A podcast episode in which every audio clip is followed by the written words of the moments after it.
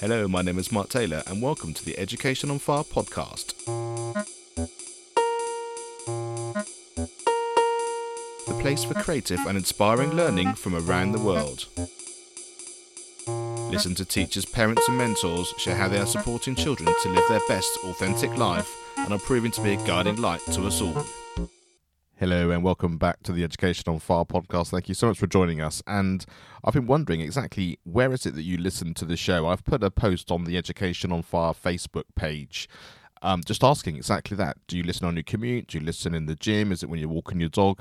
Whatever it happens to be. So if you find yourself on Facebook, go and check out Education on Fire and just leave me a comment. Let me know exactly where it is and how you listen to the show. And today our guest is from the USA, Dr. Roger Parrott, who is the president of Belhaven University in Jackson, Mississippi. It's one of the fastest growing colleges, serving 5,000 students, including an online campus in China. But Belhaven was named one of America's best colleges to work for by the Chronicle of Higher Education, and Dr. Parrott was named one of the 10 most visionary education leaders in 2021 by Education magazine. Now, this conversation isn't just about university life, it's about education in general. It's talking about how leadership has a big idea, about big education principles, and how the community of everyone involved in the child's life has, a, has an impact on, on how they learn and what their opportunities are. So, this is a fascinating conversation, which I really hope you enjoy. This is Dr. Roger Parrott, the president of Belhaven University. Hello, Roger. Thank you so much for joining us here on the Education on Fire podcast. It's always great to be able to chat to different people, different countries, and different scenarios. So, um, yeah, tell us a little bit about where you're based, where you live, and what your position is. Well, thank you. It's a treat to be with you, and I'm thankful for what you're doing to encourage education. I've always believed more education is better than less, and uh, at all levels, we need to be promoting education. Um, I am uh, uh, president of Belhaven University in Jackson, Mississippi, uh, which is a school of about 5,000 students, uh, Presbyterian um, heritage, um, and and a Christian college in the United States. Uh, but uh, we include students from all backgrounds in our in our campus. about a thousand of those students are traditional age students on campus and probably 3,000 of them are adult uh, or graduate students in um, probably 20 different master's degrees and doctoral programs, including a doctorate of education, uh, masters of, um, of teaching, uh, masters of education, masters of reading. So we're really committed to to educators, and um, we're in the deep south of Mississippi where there are not enough teachers, and so we're very committed to trying to help teachers um, uh, equip for the classrooms. But we, in our, because we have a, such big online program, we really have students from all over the world, which is always makes it interesting. There's so much to learn from those who who are in other cultures. One of our uh, one of our unique programs educationally is that we provide a um, master's of education in China, and we teach it in Mandarin. Um, and when we devi- designed this program, uh, when the, our Chinese uh, friends asked us to do this, we said, but we teach an American approach to education. They said, no, that's what we want. We want to learn an American style education, not just a Chinese style of education. So I think the world's becoming uh, more interconnected in how we look at education, how we think about uh, what we do. But um, I love uh, I love this. I've been uh, university president for 33 years, and, and it's a it's a very special position and a, and a treat to serve students and families this way. So one of the things I'm I'm interested in, especially based on your experience, is the the kind of things in education that have changed, which I would imagine over 30 years is, is, is quite a lot, but also the things which are universal and, and kind of sort of connect us all that have kind of stayed the same throughout that time. Yeah, it has changed dramatically through these years. It's it's kind of hard to believe. Uh, it used to be a lot simpler, a lot more straightforward. I think uh, students um, 20, 30 years ago uh, went on to the next level of education because that was the thing to do, and it was kind of a straight line. You went directly into a college degree, you went directly into a master's. I, I think now people are are um, taking more breaks out of that and coming when it's ready rather than when and when they're ready rather than just as the next thing and that's probably a good thing if a student's motivated, whatever level they're at, if they're motivated, that's a good student. When they're not motivated, they're very hard to teach um, and to learn. So I think I think there's that. I think the the complexity of choices has got making it harder at the collegiate level for a lot of families because there are so many choices, and they've kind of been driven by price too much, um, and don't really understand the key questions to understand on quality. Um, so, um, and, and, then I think the pro, just the expanse of degrees. There's so many different choices, so many specialties. I'm always in favor of students having a more well-rounded degree, having a broader background. Um, in fact, one of the things I'm doing on my campus is that for we encourage because we're really big in the arts. That's one area where we focus, and we're interested in those students making sure they have a broad based education so they can do a lot of different things. And so we encourage them to get a double major. And we do that by telling them if they go into their fifth year of education because of that double major, that they don't have to pay tuition for the fifth year. And that really allows uh, a musician to also take a business degree or, um, or a communications degree with a dance degree. And so it really is a nice option. So I think that's what's different is is probably the specialty, and I see that circling back around to a, a, a just more specialties rather than a single all-encompassing kind of liberal arts focus of the past.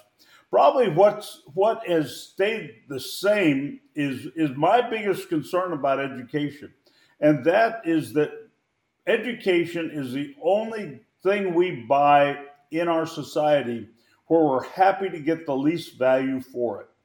And um, it, if we could solve that single problem, we would solve the education problem. Because, you know, if I go to the Apple store and I buy a Apple iPhone and part of it doesn't work, or it goes off early at night and stops working, and some of the features don't work, and I don't get everything that they promised in the literature, I'd go back and I'd be complaining. I'd be stomping my feet. I need my money back. I need my value for what I paid.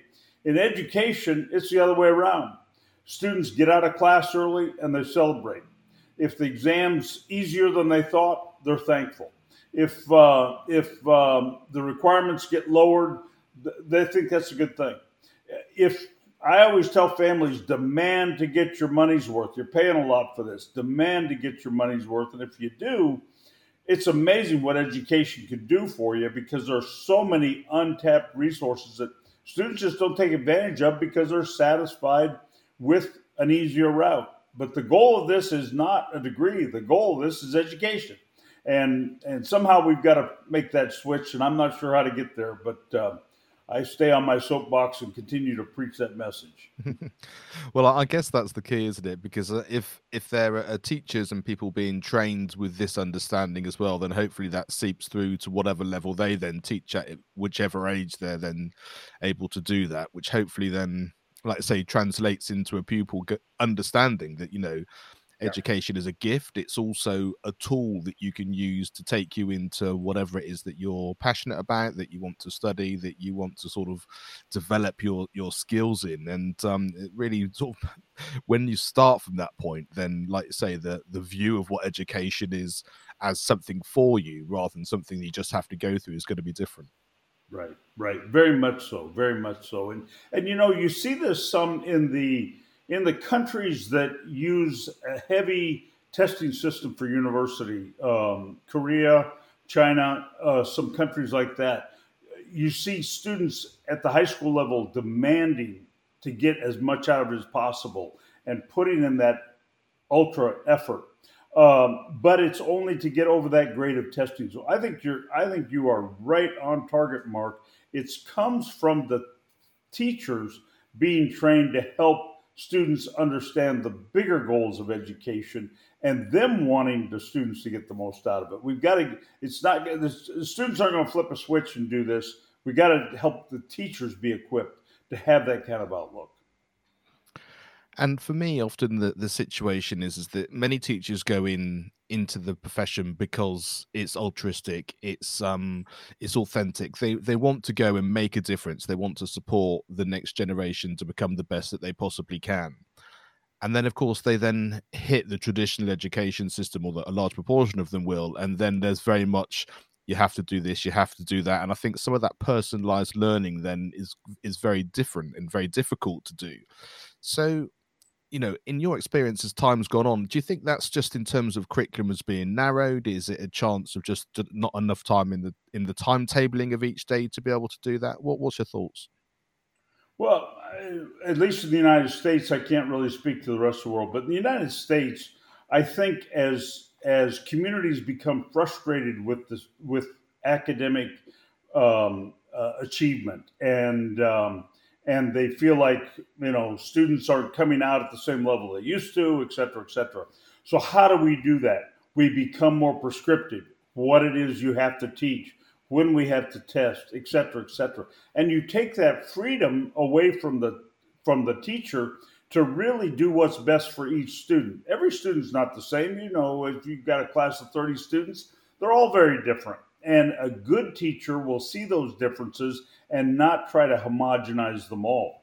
Uh, but but the often in the United States, our our local school boards are taking that freedom away from teachers because they're telling them you must teach this, you may not teach this, you have to do it this way, you have to test this way, and putting all that structure in. I think you're right. I think people who go into teaching have a great passion to change the world, to invest in the next generation, to help young people, to uh, to make a difference. And, and then we kind of take the bat out of their hands um, or put these restrictions on them that really take the joy out of it. And uh, that's part of where we're falling apart.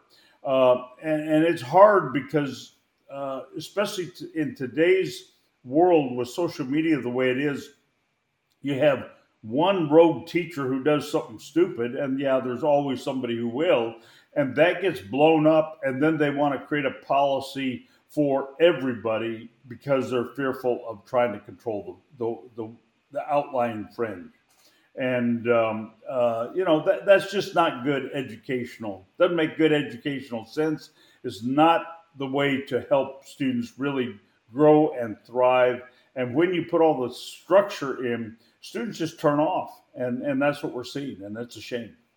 Yeah, absolutely. I mean, personalized learning in however we can do that is, um, I, I, think, the key to everything, both in terms of maybe the academic subject side to as much as we can, but in terms of the way that we learn and the amount of contact and, and the conversations even that you have that needs to be different. And, and like you say, the, the less structure there is to en- enable that to be the case, the harder it is. And I guess um, I know leadership's an, an incredibly important part of your life as as well. Do you think it's a question of of educating leaders within schools that can actually try to adapt it as best they can within the constraints? Is it a question of going above that in terms of like say school boards? Is it does it need to come from a national level? How do you think that change might happen even if it's in principle rather than the difficulties we know about the reality of it? Well in the in the public school arena in the us it's tough. Um, i i always tell the the superintendent of schools in the city where i live that he has the single toughest job in in in of any educator in our state. Uh, much tougher than the university presidents or anybody else, because everybody has demands on what they expect to have happen. They want it done now, and then they have such enormous levels of bureaucracy um, that I just don't know how they get anything done. Whereas a private institution, I operate completely differently.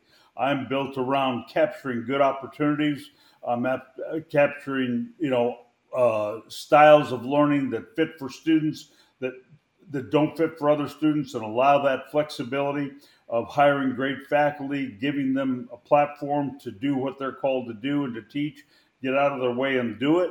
It's just very, very different. And so I think we're seeing, especially in the US, a rise among private schools who don't have that bureaucracy.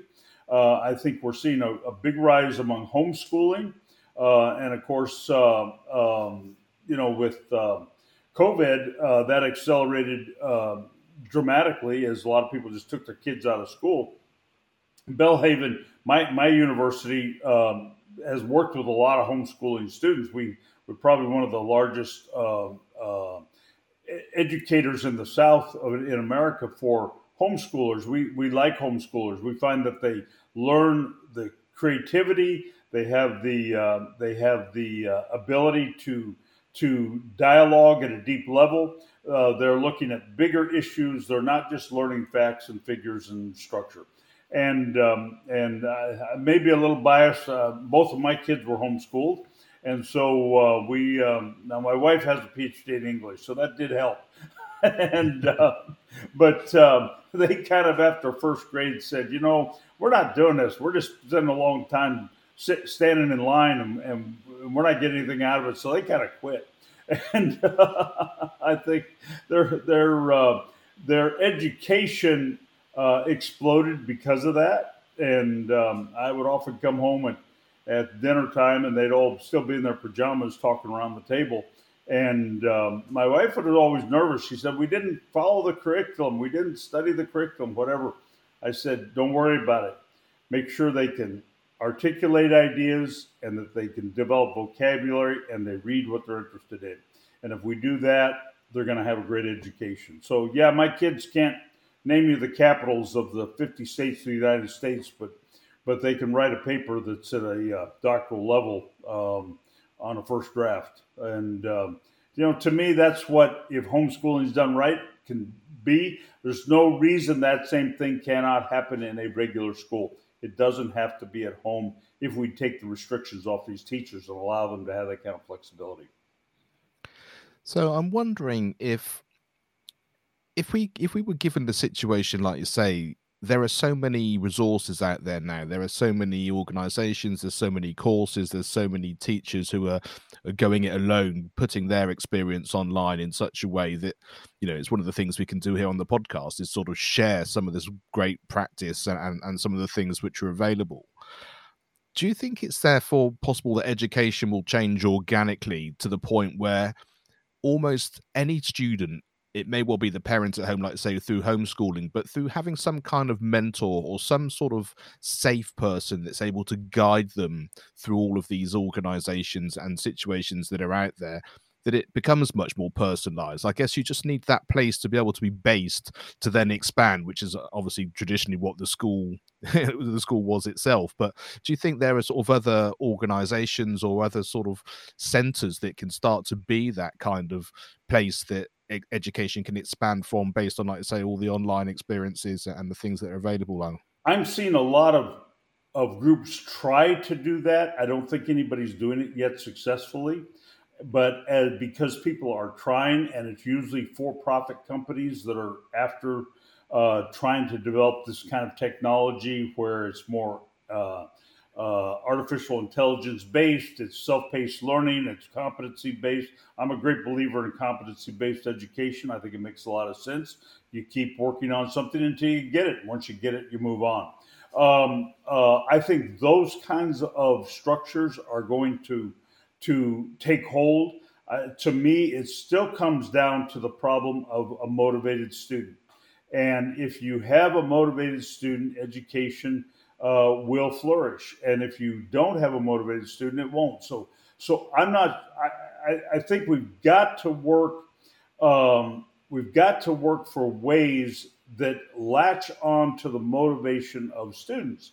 And and one of my biases, you know, let them study, let them read what they're interested in, and um, we so want to force a curriculum on them rather than let them explore. If we could let them explore what they're interested in and they get success in that, then we can build off other subject matter from that. But, um, you know, so often we don't. I mean, one of the things we do here at Belhaven, which is different from most American higher education, in most of higher education, we, we test students when they come as freshmen. We find out what they're really bad at, and then we give them a lot of what they're really bad at. Well, it's no wonder the dropout rate in America is bad at Belhaven, we do it differently. We test students eh, to understand what their gifts are and what their calling is and what their passions and motivations are. If we can understand that and then build curriculum around those things that are their strengths, that's when we find students most successful. Now, I think a elementary school, a high school can do the exact same thing. It's it's not rocket science. Um, we can build on those, but again, it comes back to some of the problems you raised about the structure, the demands, and all that kind of thing. We've got to think differently about education. What we know is that a lot of what we're doing is not working, and um, and we need to not be afraid of alternatives. And I think for me, there's something about exposure which is incredibly important here. I'm a you know I'm a professional musician, but that wasn't an inherent part of my family. My parents weren't musicians. It wasn't something that I was exposed to through my family life. So it was only through the fact that luckily the school that I went to had a program that was everyone had to learn an instrument at a certain time and that gave me a way into something that I would have never have done on my own. So actually having that sort of broad base of trying lots of things, like you say, because you could have tested me as I entered your university, but had I not had that exposure to do it, I may not have even known that music was something that I, I was able to do. So I think there is that kind of broad base that you need, especially early on, which you can then start to sort of grow as uh, as time goes by. I think so true, uh, Mark. You're right on target with that. It's that exposure, and again, everybody who got exposed in your in your class when they had to learn an instrument didn't stay with it, but it it changed your life, and for others, it was other things. And I think if we can do that, especially at those early ages, you know, third, fourth grade, fifth grade, where you can expose students to music, to to literature, to science uh, to uh, museums, to a lot of different things. And right now, we can do that in ways we couldn't do before. I mean, I can I can take a, a, a tour of the greatest museums of London right right now if I wanted to from my computer. I couldn't do that a few years ago. So there are ways to expose, and exposure is a huge part of education. Again, let that exposure happen and then trigger in that student what they're really passionate about and what they really want to do.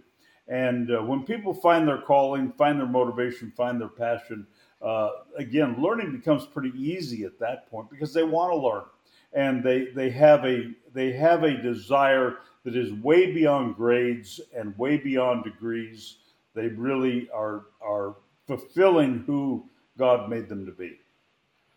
Yeah, and I think there is something about the um, we I use the word community quite a lot here on the show, but it's that sort of it's the people around you, it's the it's the people within the school, it's the people in your literally your local community, in the local shops, and and the and the clubs and, and various activities that you do.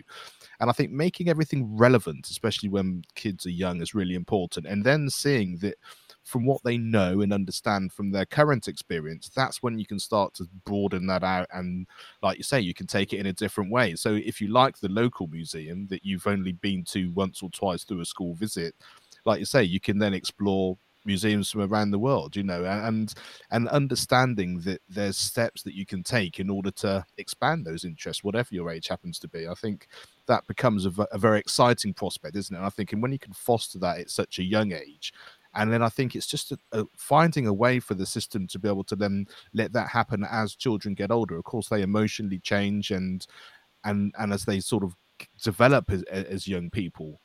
But I think there is a little bit of a kind of a cutoff from that kind of sort of elementary school, as you were sort of saying there over in the US, sort of primary here. As you then sort of get into high school or certainly here into secondary, there's suddenly that shift of focus to it needs to be tested and graded as opposed to allowing some of those early great works i think that often happens in the younger age to then carry through.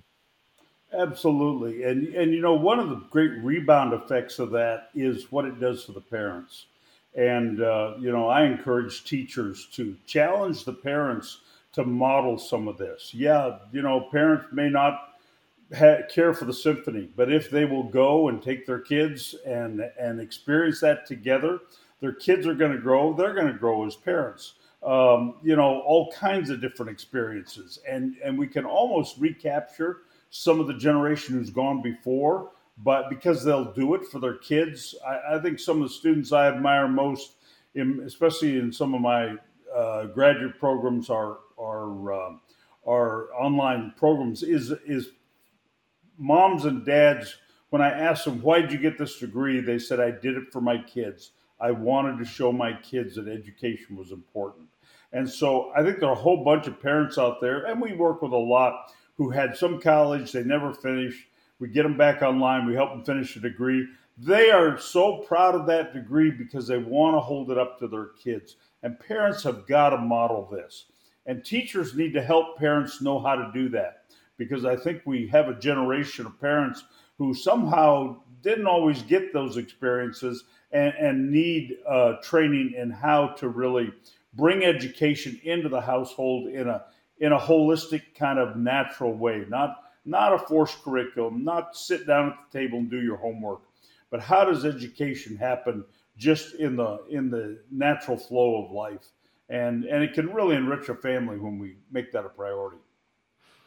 Yeah, there, there was something. I had a conversation with um, John Coe, who was the person who who was part of the the setup of the National Association for Primary Education here in the UK, and and one of the things that he said was was like say this community feel of everyone who's involved in a child's upbringing you know and it's very easy to sort of say right i've i've dropped my child at the school gate so that's being taken care of and i'm at home doing this part and this club's doing that part. But actually you're all stakeholders and when the child's at the center of it and you're having conversations and you're working together and you're taking an, an interest in and you're an integral part no matter where you fit in that jigsaw puzzle then that I think that comes across to every child as well, and they start to realize that there are many facets to learning, and it's not just once you sort of say, "Right, I'm now in school," and away I go. I, I totally agree with you, and I think that's right on target. And part of the interesting challenge is that is is somehow I think some teachers are threatened by the parent involvement, and we really encourage them to to learn to co-opt with parents as a team effort in this, and. Uh, um, you know, parents can have such an important role. But if the teacher feels like this is my domain, you stay out of this and whatever, we're not getting the best out of it at all. But uh, you know, uh, parents need to be there. They need to be part of it. Uh, they need to be the teacher's friend. I mean, I would encourage every parent when they are assigned to a new teacher for their child for the school year, the first thing go in say to that teacher, how can I help you? Not demand this, not demand this, not demand this for my kid. How can I help you as a teacher to be more successful in teaching my child and everybody else in this class? And if parents would take that approach, education for teachers would be a whole lot more enjoyable. Absolutely. And it's amazing how the, the more I have these conversations, the more you you realize it's not about any given subject. It's it's not even about a system in lots of ways because you know what we're talking about here is just you know human connection and and and understanding how we're trying to live together and how we're trying to work together you know we're not even talking about we're going to study this or, or do this in a certain way it's like you know what what experiences do we have amongst us that we can actually help and i think getting back to some of those basic that some of those basic principles I think will will make a will make the biggest difference as things move forward. Yeah, very much so. You know, the, the curriculum is just the vehicle for learning how to think, learning how to expand our mind, learning how to question, learning how to critique. Um, you could do that through any any uh, discipline topic. Um, uh, so you know that that's not the important part. The important part is is this whole dialogue of really becoming a, a full person uh, who's capable of engaging the world and and and having a bringing not just knowledge but bringing kindness and empathy to the world.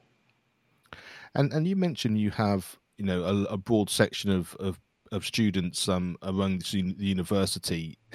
Is, what you just sort of um, touched on there? Is it about that sort of general humanness, which is is the key thing, as opposed to um, a particular way of um, of faith or religion or, or that kind of thing. How, how does that kind of work in in, a, in an ethos point of view from where you are? Well, I think it's important for for all of us to develop our worldview, uh, this those set of of understandings that frame how we see the world.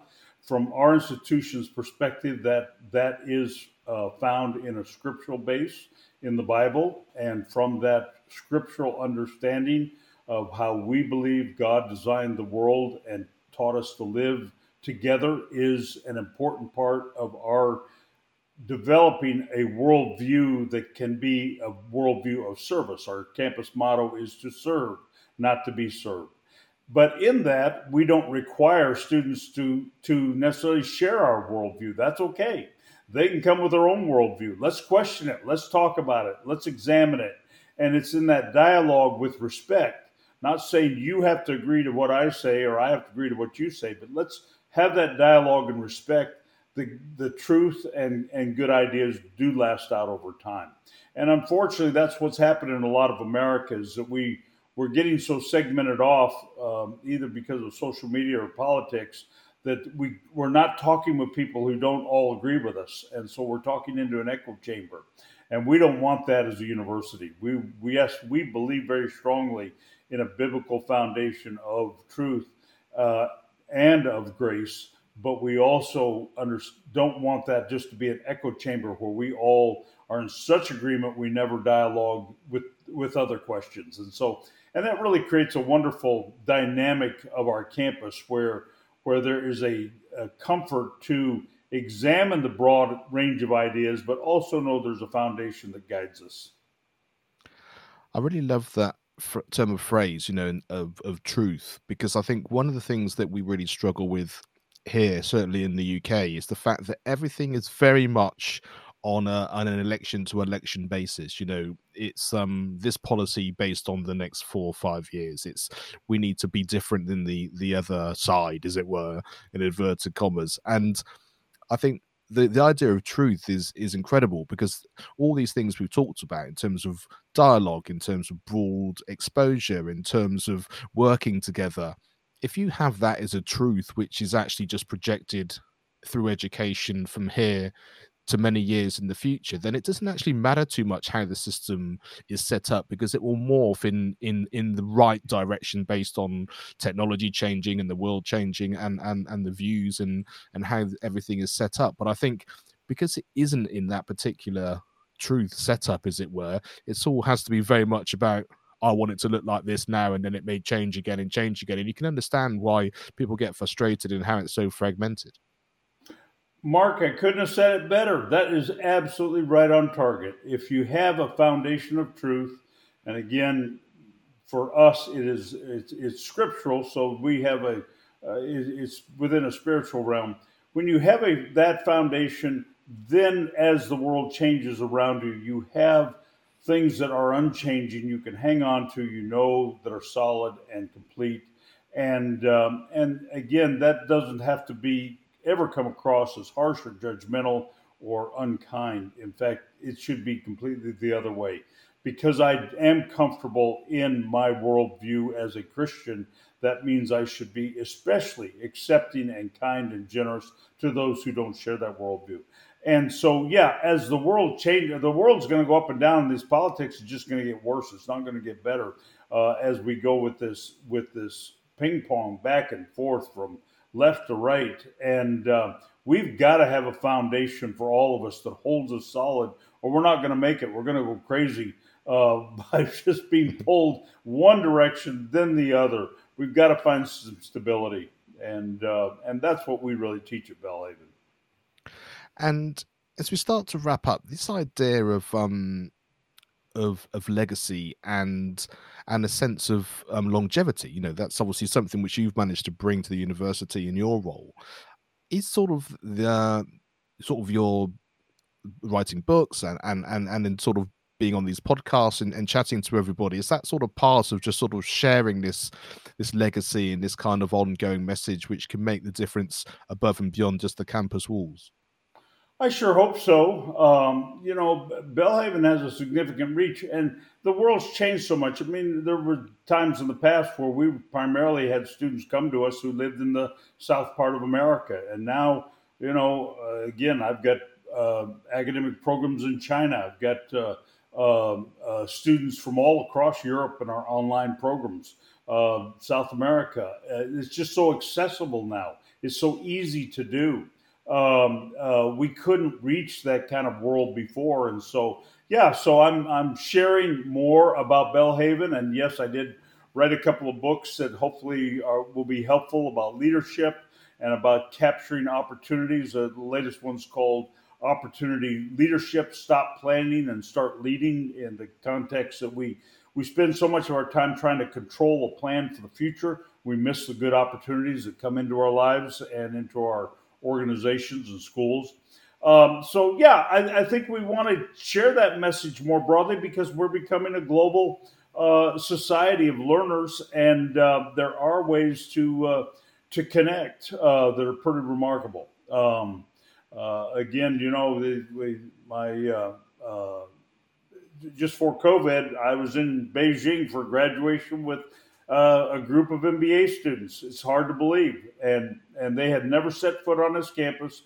They took that MBA in Mandarin and we were able to educate them and to be a significant part of their life that would not have been possible just a few years ago. So I think what's happening in education is a very dynamic and wonderful time for education. Part of the challenge, though, is that it can be so much, so many opportunities, it just freezes us and we don't do anything because there's an overload of options. We've got to finally just get focused and, and do what we can handle and not feel guilty that we don't ha- do everything else. I think that's it. And one of the one of the reasons I love doing this podcast is I get to chat to so many people who just bring not just the the image which of course is what you get when you hit a website for so many organizations but you get the personality and you get the warmth and the and the and kind of the the embracement if that's an, or whatever the word would be to be able to just think ah oh, i can feel that. And it's a little bit like when you um certainly here in the uk when you have the option to go around lots of schools and you think they're all great and they all do lots of different things, but this one just feels a certain way that seems to mm-hmm. fit me and, and it kind of feels like the right place. And I think the more I can share that and the more conversations we can have like this and the more people can listen, the better. So, Roger, thank you so much for being here. Um, and please do share where can people find out more about the university and everything that you're doing? Yeah, uh, the website's very simple. It's uh, Belhaven with one L, B E L H A V E N dot edu. And if you go there, you can find me. You can find all about the university. You can find the online programs. Um, and um, and we'd love to have uh, students from the UK come as well. That would be a treat. We've had some great ones come. Uh, some have been pretty significant on our soccer team, and uh, and I know one who's a great dancer. So um, we're really big in the arts. We're one of only 35 schools in America nationally credited in all four of the arts. So the arts are a really important part of who we are. And I'm glad you're a musician, and artist, and you value the arts and you're passing it on to the next generation. So thank you, Mark, for letting me be with you today.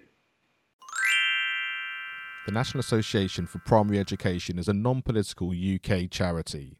As Vice Chair, I'm delighted to be hosting six online CPD events to enable you to be supported as educators no matter where you are in the world. To find out more information, go to nape.org.uk forward slash online hyphen events. That's nape.org.uk forward slash online hyphen events. Thanks for listening to the Education on Fire podcast. For more information of each episode and to get in touch, go to educationonfire.com. Education is not the filling of a pail, but the lighting of a fire.